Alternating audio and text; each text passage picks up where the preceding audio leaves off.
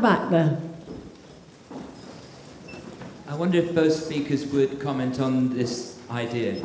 We didn't join the European Union as it was at the beginning, and we are not part of the euro. And therefore, whether we stay or whether we go, we are always going to be on the edge of Europe, and that in many ways will count against us, whatever happens. Would you like to comment on that?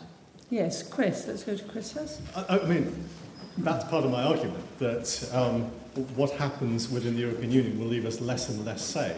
The other challenge that we've got is that um, the European Union is governed under a thing at the moment called the Lisbon Treaty, which Gordon Brown signed about seven years ago. And the Lisbon Treaty is a very vaguely worded document. And what it does is it gives the European Court and the European Commission, uh, which initiates policies and new laws in the EU, um, very broad-ranging power to expand in, into new areas. And I experienced this as a minister. Um, now, under the Lisbon Treaty, social security, decisions about unemployment benefit and so forth, um, are supposed to be a matter for the governments of the member states. But the European Court has decided, actually, because people should be able to move freely around Europe and freedom of movement rules are important, it's decided those rules are more important than the bits about social security. So I found time and again that actually decisions at the European Union level about social security were taking away my power to decide how we did things in the UK. Um, and it's a very good example of how actually, um, even within the European Union as it is today, we often find that things that we are supposed to be responsible for, we are no longer responsible for, or less and less responsible for. And my argument is as they go through this process of using all these same legal frameworks, will be the same treaty, the same court, that helps them move towards uniting the Eurozone, but as they pass new laws that are all about the Eurozone, will be affected anyway. And so our ability to influence what happens, to decide what's best for the United Kingdom, becomes less and less. And the simplest way of explaining that is if they bring forward a new law that's going to cost jobs in the UK, we can do nothing about it. Paul. Uh, I think, so I think much, hang, it, hang it on that last There's comment. so much there that I almost don't know where to no, start. No, you, and you have to be really brief, because be if very, you go on too long, I shall I'll, I'll, I'll be extremely brief. Um, the ECJ's role is only to interpret the scope of the treaties and the powers of the institutions. It doesn't have any executive power. It doesn't make laws. It was dealing with this issue about social security and free movement 25 years ago when I opened the Brussels office. There's nothing new about this. It's what it's deciding is what do the treaty obligations actually mean? This is trite and it's been there for a long time.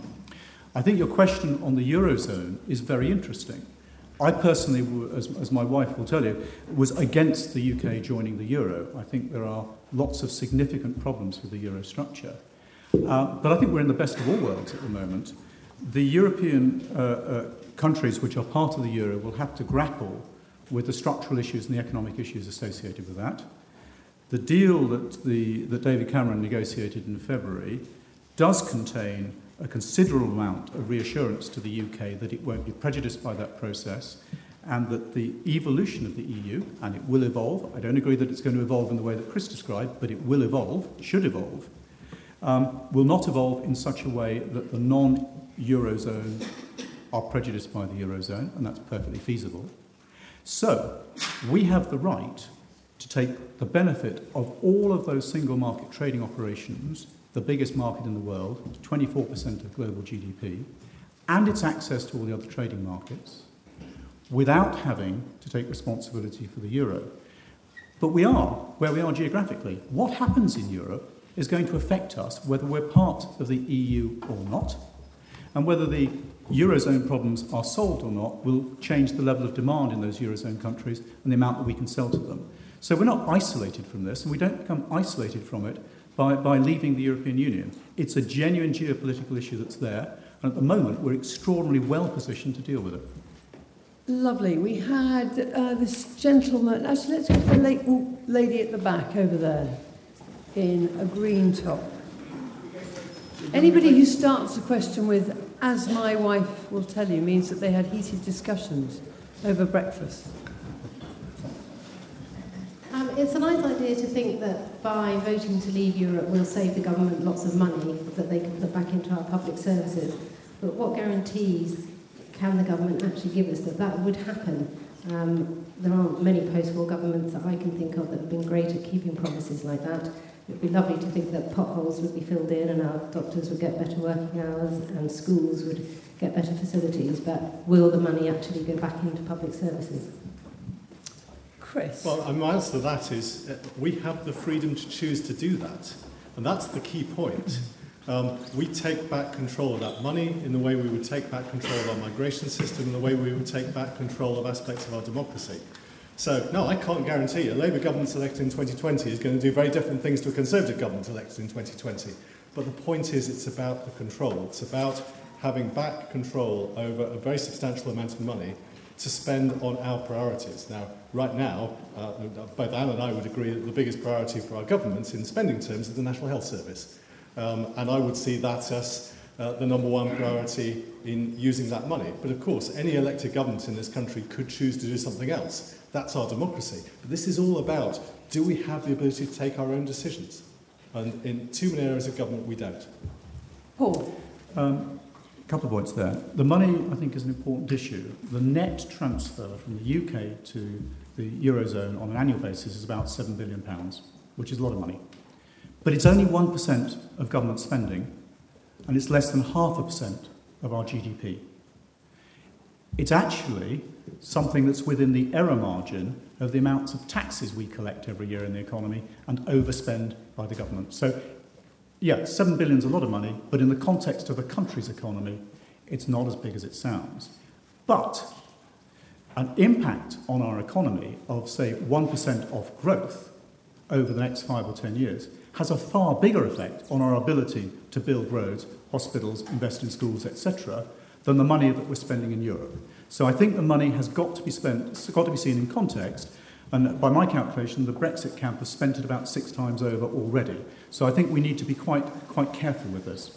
Okay, lovely. Um, there are lots more hands going up, so I'm going to ask our responders to be very brief. Uh, sorry, there was, there was a question from uh, one of the students over here. It was what would be the direct effect on British businesses if Britain chooses to leave the EU? Was that it, Lottie?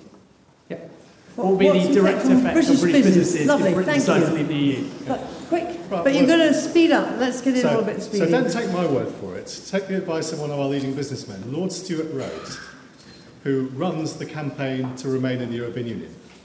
And he said, on the day after we leave, people will notice very little difference. Five years after we leave, people will notice very little difference. And he said it was only really 10 to 20 years on that we would notice a difference because he thought we would have less influence in the world.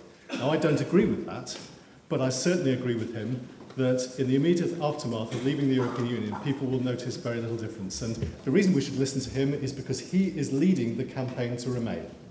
Very little difference? I think, I think the comment of Stuart Rose has been taken out of context and used a little bit. Let me just pick up on this because it's important. The leaders of virtually every major industry or financial service company in the UK or in Europe believe that there will be a serious negative impact. It won't be the day after the vote because then nothing's changed. It will be as a result of leaving the EU.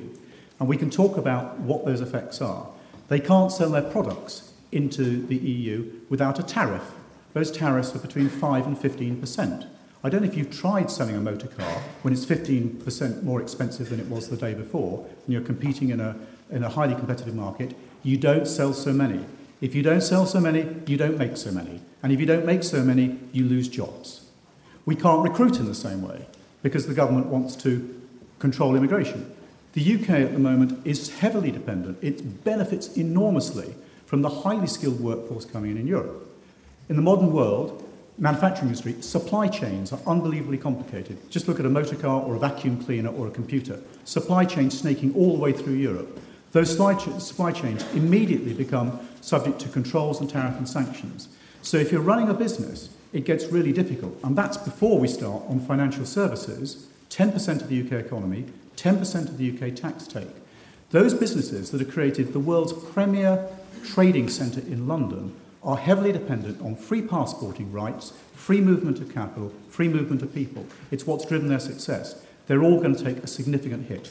Okay, there's a gentleman here and then in front of you. Have we got a microphone here? I uh, just this young man had his hand up for a long time, so let's just go to him first. I'll come back to you, sir. Don't worry. This gentleman, and then this young lady, and then the Um, gentleman. So, if we did uh, vote to leave the EU, should we then hold uh, referendums in the U- in Scotland, Scotland, Wales, and Northern Ireland, as the majority of people who want to leave are found in England? Okay, I'm going to just hold that question, keep it in your head. The young lady in front, let's take that as we're there with the microphone. That, yep, this right in front of you. Hello. Um, Oh, it's a voice. the thing is, when I was your age, everybody had hair like that. shush, shush, shush, shush, shush, enough, enough, enough, enough, enough. Okay, enough, thank you. Chris Grayling, you've stated we won the war. We didn't exclusively win the war, it was a joint effort. I didn't talk about Okay, that. no, no, no, just a second. In your. Your- Okay, in, yep. Is that your question? Yeah. Okay. that's what I commented on. Two questions What- together, I, I, just I don't know what you're talking about in terms of we won the war, because I, d- I didn't talk about the war, and I don't think the, the war is relevant to this. Um, I think it's all about the future and what Europe is going to be and what Europe is going to become. Um, and I think in terms of Scotland, Wales and Northern Ireland, just one point I'll cheekily make in response to what you've just heard. Always remember that point I made to you at the start. We buy more from them than they buy from us. So the idea that they would wish to impose tariffs and make their own goods less competitive and less likely to sell in the UK is not sensible for them and they won't do it. In terms of Scotland, Wales and Northern Ireland, uh, I think the issue is particularly about Scotland. Uh, because Northern Ireland is, is unionist and wishes to stay in the United Kingdom, and there is no serious move for separation in Spain, in, in Italy, I mean in Wales rather. But from the point of view of Scotland, the reason I mentioned Spain is that Scotland's, uh, first of all, Scotland, it's, it's not financially viable for Scotland to become independent right now. The falling oil price has made, huge, left a huge black hole in the Scottish economy. The Unionists gained ground in Scotland last week at the elections. And of course, Scotland can't simply leave the United Kingdom and rejoin the European Union because Spain would never have it. Because otherwise, you'd have pressure for the same to happen in Catalonia. So, for all the noise the Scottish nationalists make, I do not take seriously the idea that we'll suddenly be a, a referendum again in Scotland. We are one United Kingdom, we should vote as one United Kingdom. Lovely. Paul, who won the war? I'm not even sure which war we're talking about, but um, Well, the- let's, the let's last one. assume that it wasn't just us. Now, this um, point on devolution, I think, is quite fundamental. I think we ought to be working on the basis that if we vote to leave, there won't be a United Kingdom. It is inconceivable that Nicola Sturgeon will not use that to force another referendum. She said she will. Given the closeness of the vote last time and the number of people in Scotland who are pro Europe, it's almost inconceivable that the vote would not flip the other way. So we are actually playing with fire here in terms of the Act of Union and the UK. And I think Chris is fundamentally wrong in relation to the Scottish relationship with Europe. He's right on Spain and Catalonia. Of course he is. The reason that the EU would not reassure the Scots that if they left the United Kingdom a year and a half ago, they could come into Europe was because they didn't want to set alive pressures in Catalonia or other parts of Europe where the member states are trying to, to resist those pressures. But that's not our situation. Our situation would be that the UK had left.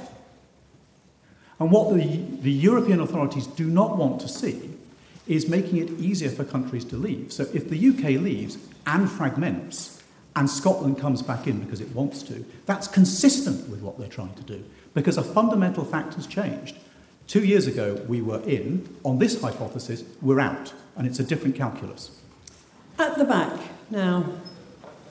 Somebody at the back wanted to ask a question? I don't think that Scotland want to adopt the euro. That's not really the question. Uh, in February, uh, David Cameron obtained a, a promise, no more, that the UK would be exempt from ever closer union. You must therefore agree with those who wish to leave that ever closer union is an undesirable aspect of the EU.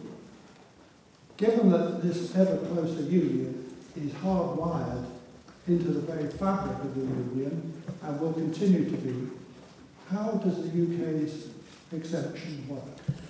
Um, let's go to Paul. Ever closer union is damaging to the UK or a good thing for the UK? Um, I suspect my rather cynical answer is it's probably irrelevant to the UK for the following reasons. I was actually reading this morning uh, the, uh, the Cameron document, the decision of the member states from February. And I hate to disagree with you, but it is structured as a legally binding document between the member states, enforceable by the European Court like any other EU document. So it has legal force.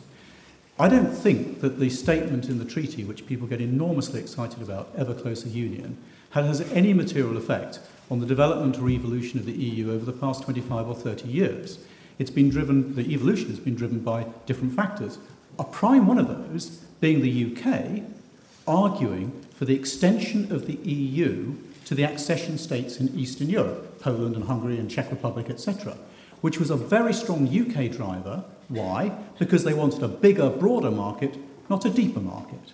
So I don't think the words ever closer union actually have very much impact on what happens in Europe. Chris? So the document that the Prime Minister signed said he worked immensely hard to get it. Um, and those of us on the other side think that he didn't really make anything like the progress that we would have even started to think about as being a positive in the argument. But it, you know, it was a huge effort to, to make relatively little progress. And the thing to say about it, it hasn't changed the way in which our laws are made.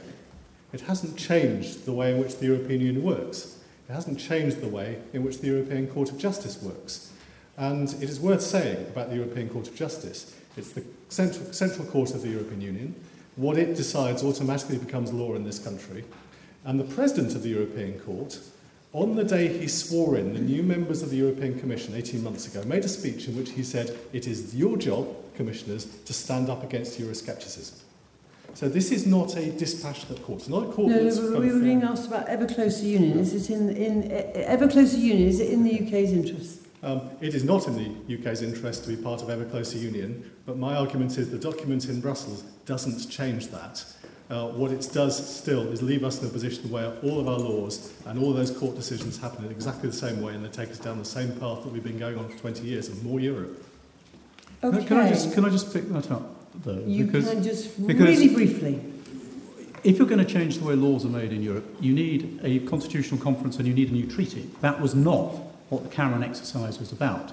And there, frankly, there are groups in the UKIP and the exit part of the Conservative Party who were never going to be satisfied by anything that David Cameron brought back from his Brussels. It, it, it was a stalking horse. The question in front of us at the moment is not whether David Cameron did or didn't get the best possible deal or where it satisfied the expectations of Chris Grayling and some of his colleagues. The question is, given that we've got that sort of circumstance, is the UK better off within that world or not? Okay, how many more questions have we got? I'm going to let you make. I'm going to take a collection. Let's start at the front here. One, two, three. No, okay, yep, lovely.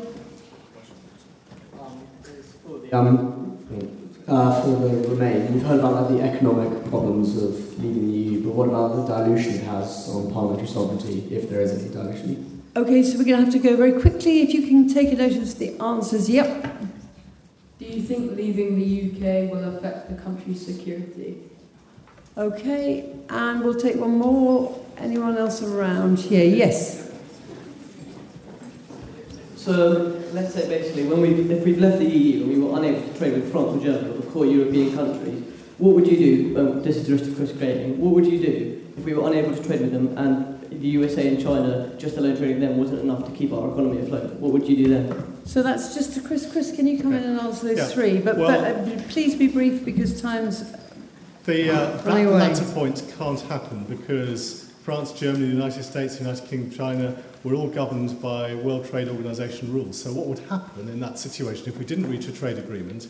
If the European Union chose to impose tariffs, it would have the effect of putting up the price of French cheese, for example, by 45 percent which would put out, out of business a whole range of French dairy farmers in northern France. And that's why they won't do it.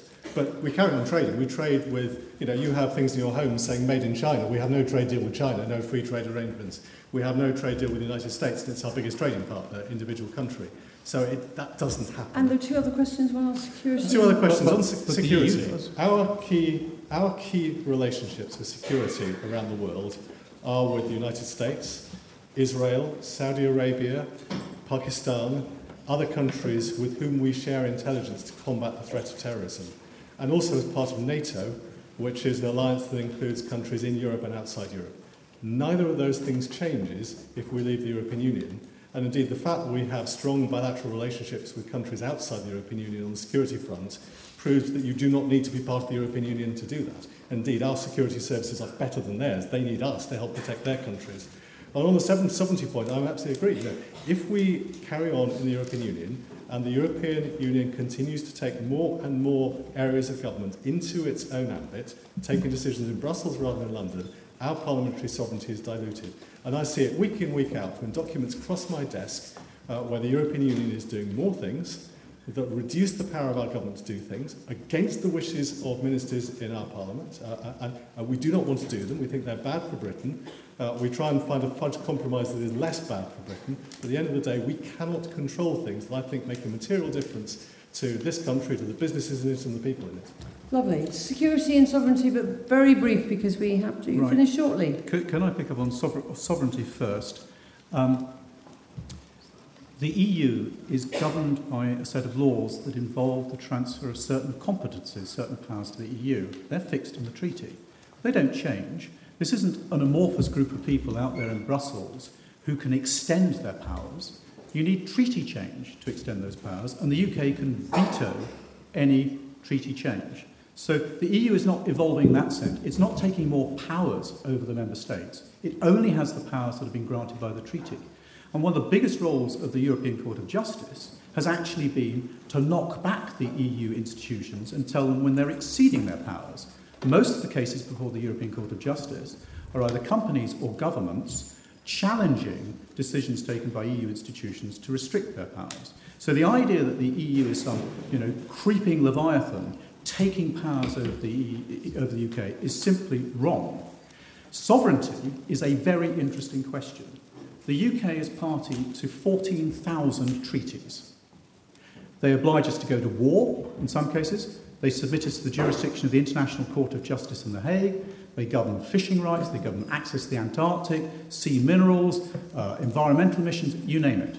In each one of those, we've decided to make a deal with another state or a group of states because it's in our interests. And in each one of those, we've constrained essentially our freedom of movement. And the EU is a particular example of that. But the fact that we're having this debate and the fact that we can take a decision shows that we are a nation state, unless we leave and become half a nation state, who can take a decision about its future. And that fundamental sovereignty remains ours. The only question is within the European structure, is it attractive for us to make certain concessions and accept certain constraints on what we can do because of the benefits we get as part of being part of a club which is enormously beneficial for us. Okay, I'm going to take some final questions from the floor, all of them. Um, both Chris and Paul have got two or three minutes to sum up at the end. Um, but I think maybe they'll do that in the light of the specific things that have been asked. Let's go along, start at the front and go backwards. Uh, for the Leave um, campaign, uh, we heard from the Remain at the start a number of sort of independent groups, and commissions who come out um, again saying if we leave the EU, can only serve to hurt our economy. Uh, why should we ignore those and listen to what you say, to what you say, basically? Okay, let's just work backwards. Yep. So this is a question to Chris Graham. You seem to have um, made the assumption that if we leave the EU, we'll have more control over how we'll be able to make trade agreements. But that misses the point of a trade agreement, which is an agreement between two countries. And so to get a trade agreement with the EU, we'll still have to make exactly the same concessions, payments to the EU than we currently do. That we currently do.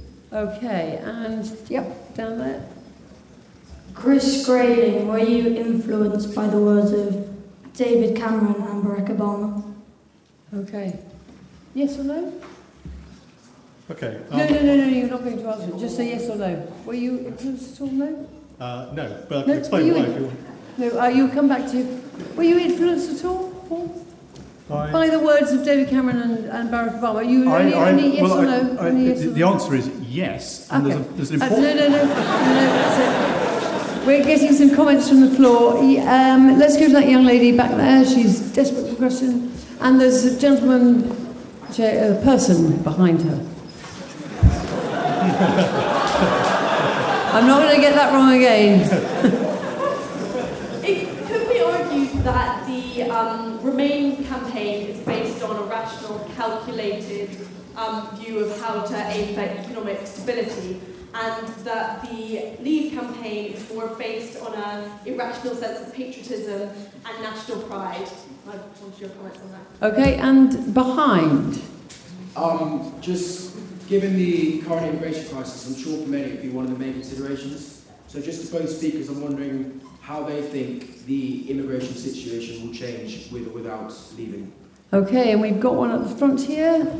Sides touched on the future of the EU, um, but Mr. Grayling focused particularly on the future of the euro and how the structure is likely to change, but the UK still won't become a part of it. And that I do agree with. However, he hastily drew to the conclusion that we should therefore leave the European Union, but I believe that that would be throwing away the only bargaining power, the only diplomatic voice that we may have as a means of defence from the tyrannical, apocalyptic European Union that he's describing. Yeah, very good. Yes, we're heating up all at the end of it. Come along. Um, how likely do you uh, believe it would be that the French would leave the Le Touquet agreement if we were to leave the EU, and to um, what extent will that be detrimental to our border control and immigration?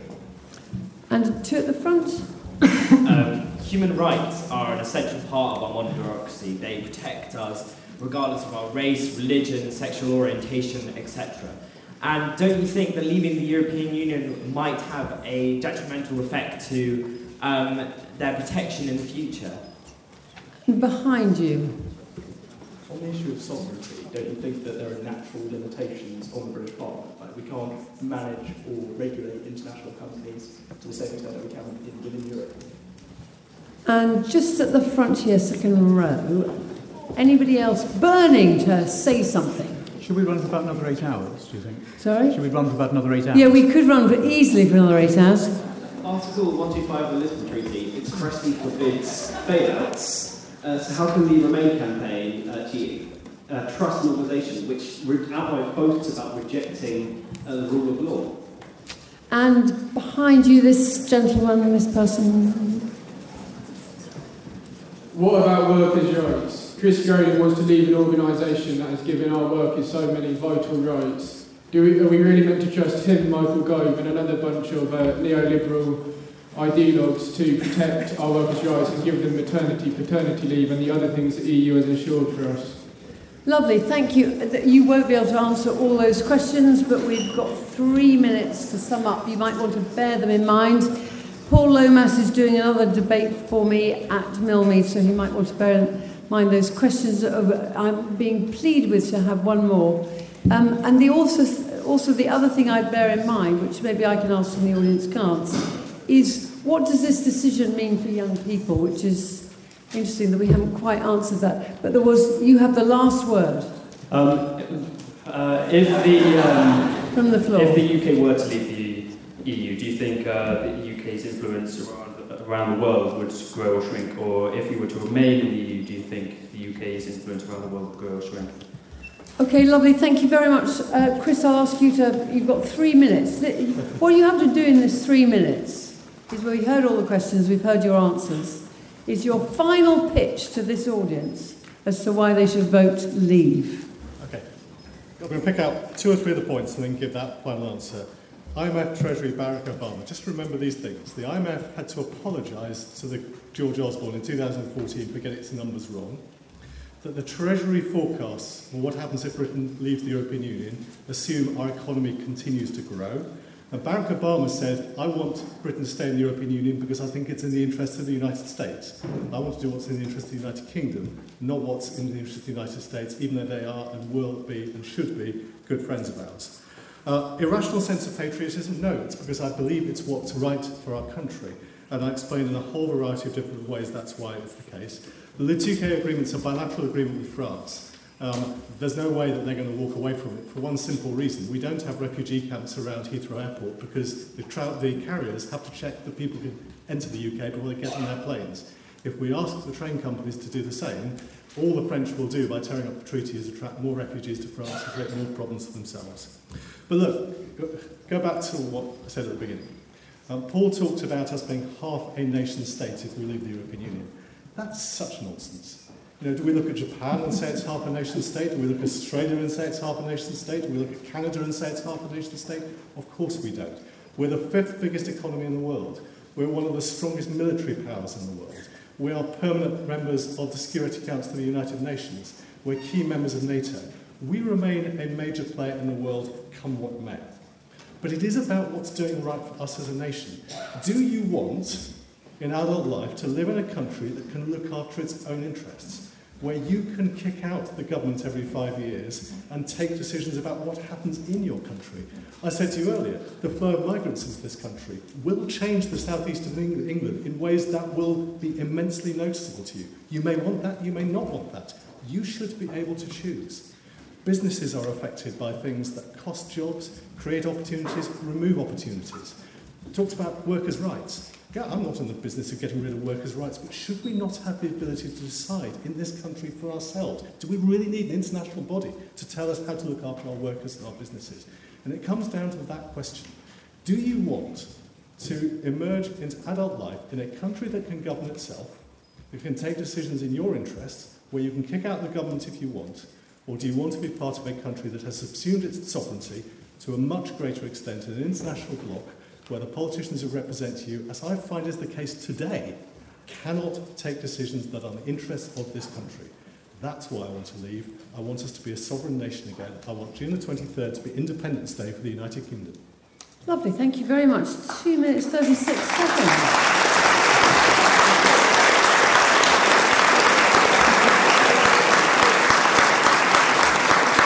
Paul, three minutes, three minutes on why I should vote to remain. Plus the extra minute I'm trading in from the opening speech. Yeah, you are, I know, The, uh, I, I did, was going to say, Okay, he let's, touched your... let's try and pick up a couple of points uh, very quickly. We've heard a lot about this uh, sort of uh, Leviathan state. Only 7% of the primary legislation in the UK even mentions or is related to EU legislation. So the other 93% is coming from our government. So this has got to be kept in perspective. And a lot of that 7% is legislation that we'd have to pass anyway, because we have to control car emissions or we need healthy food. So there is a lot of scaremongering about the degree of uh, impact of the EU, important though it is as access to market. I want to pick up on Barack Obama and the US. Um, there was this wonderful thing from Nigel Farage. It's not what he wants, it's what we want. And you think, how stupid a comment can that be? Because your Brexit campaign is predicated on the fact that we will be able to trade with the US under some sort of trading arrangement.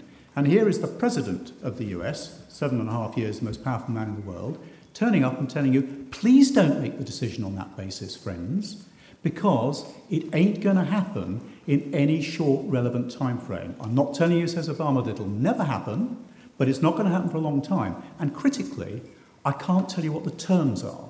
Because what Chris has been doing throughout this debate, and we haven't had a chance to get into it, is saying it's all right, they want to sell us Volkswagens, it's all fine, we'll be able to buy the Volkswagens or the BMWs or the Mercedes. It's not a question of whether they can trade, it's a question of the terms upon which they trade. And you cannot sell into the EU without meeting their tariff obligations.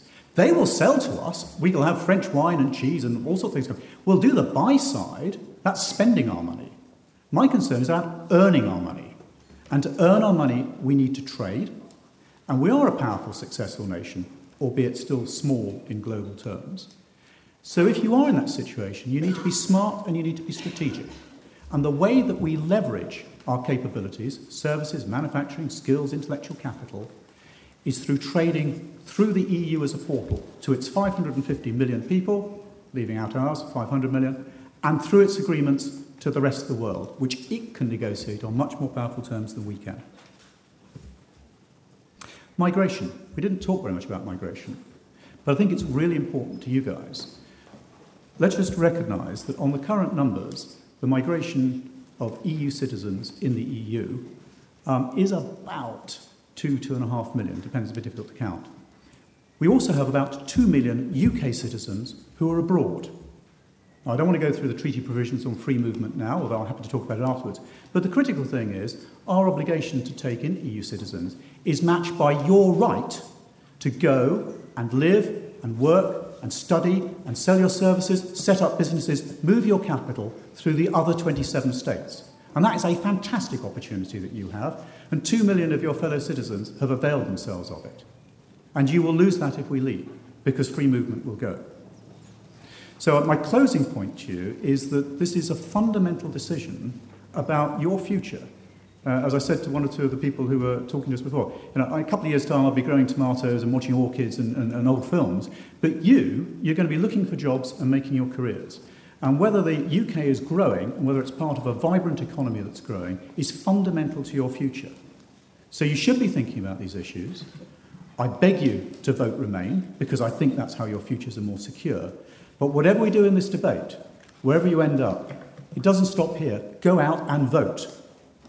And tell your colleagues and tell your older brothers and sisters, if they have a right to vote, to go out and vote. Because this is really important for you. And as I said earlier, it's one way.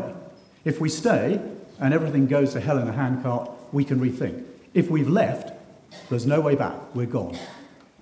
Thank you very much.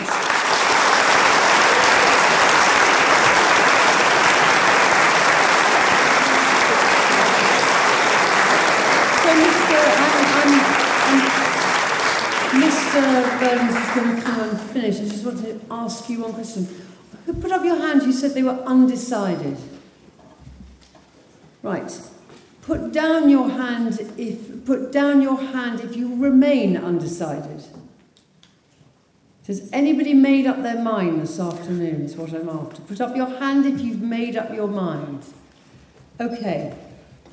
We've got a couple. Shout out. Which way? Leave or remain? From the back. Leave.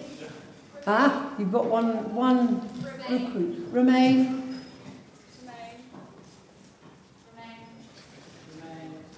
Ah, three to one were persuaded by the vote. This is just the beginning of the debate. I would uh, just like to say, could um, the audience please give a big hand for Mr. Burden and Cranleigh School?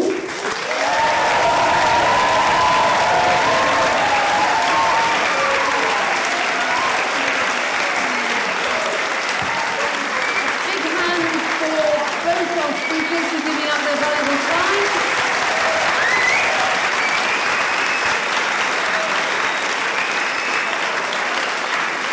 And just to reinforce um, what Paul said at the end, uh, whatever you do on June the 23rd, you absolutely have to go out and vote and persuade everybody you know because we should leave this meeting. We might have fierce arguments afterwards about whether to leave or remain, but in this country we enjoy the freedom to have a debate like this, which many countries don't enjoy. Thank you very much.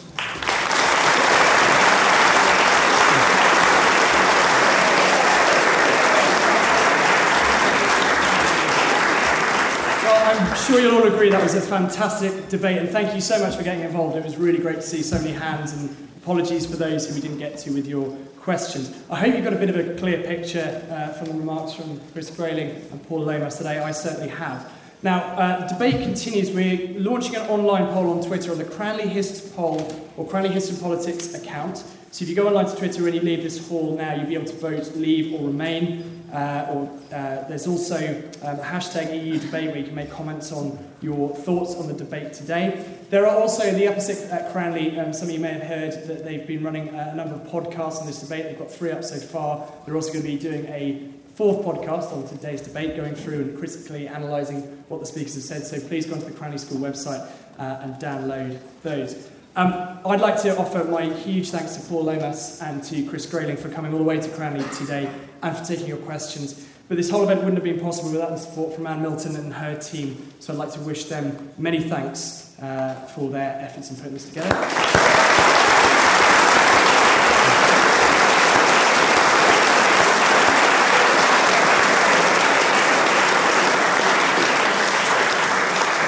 Thank you again to students and staff from the other schools for, for coming along uh, today. And final thing, can I just wish you all the best of luck? The first time you vote is a very, very special thing. Okay? So best of luck when you go to that polling booth on June 23rd. Go along there, tweet about it, post about it afterwards, enjoy it. But most importantly, make a really good decision, and I'm sure you'll enjoy the experience. Thank you very much.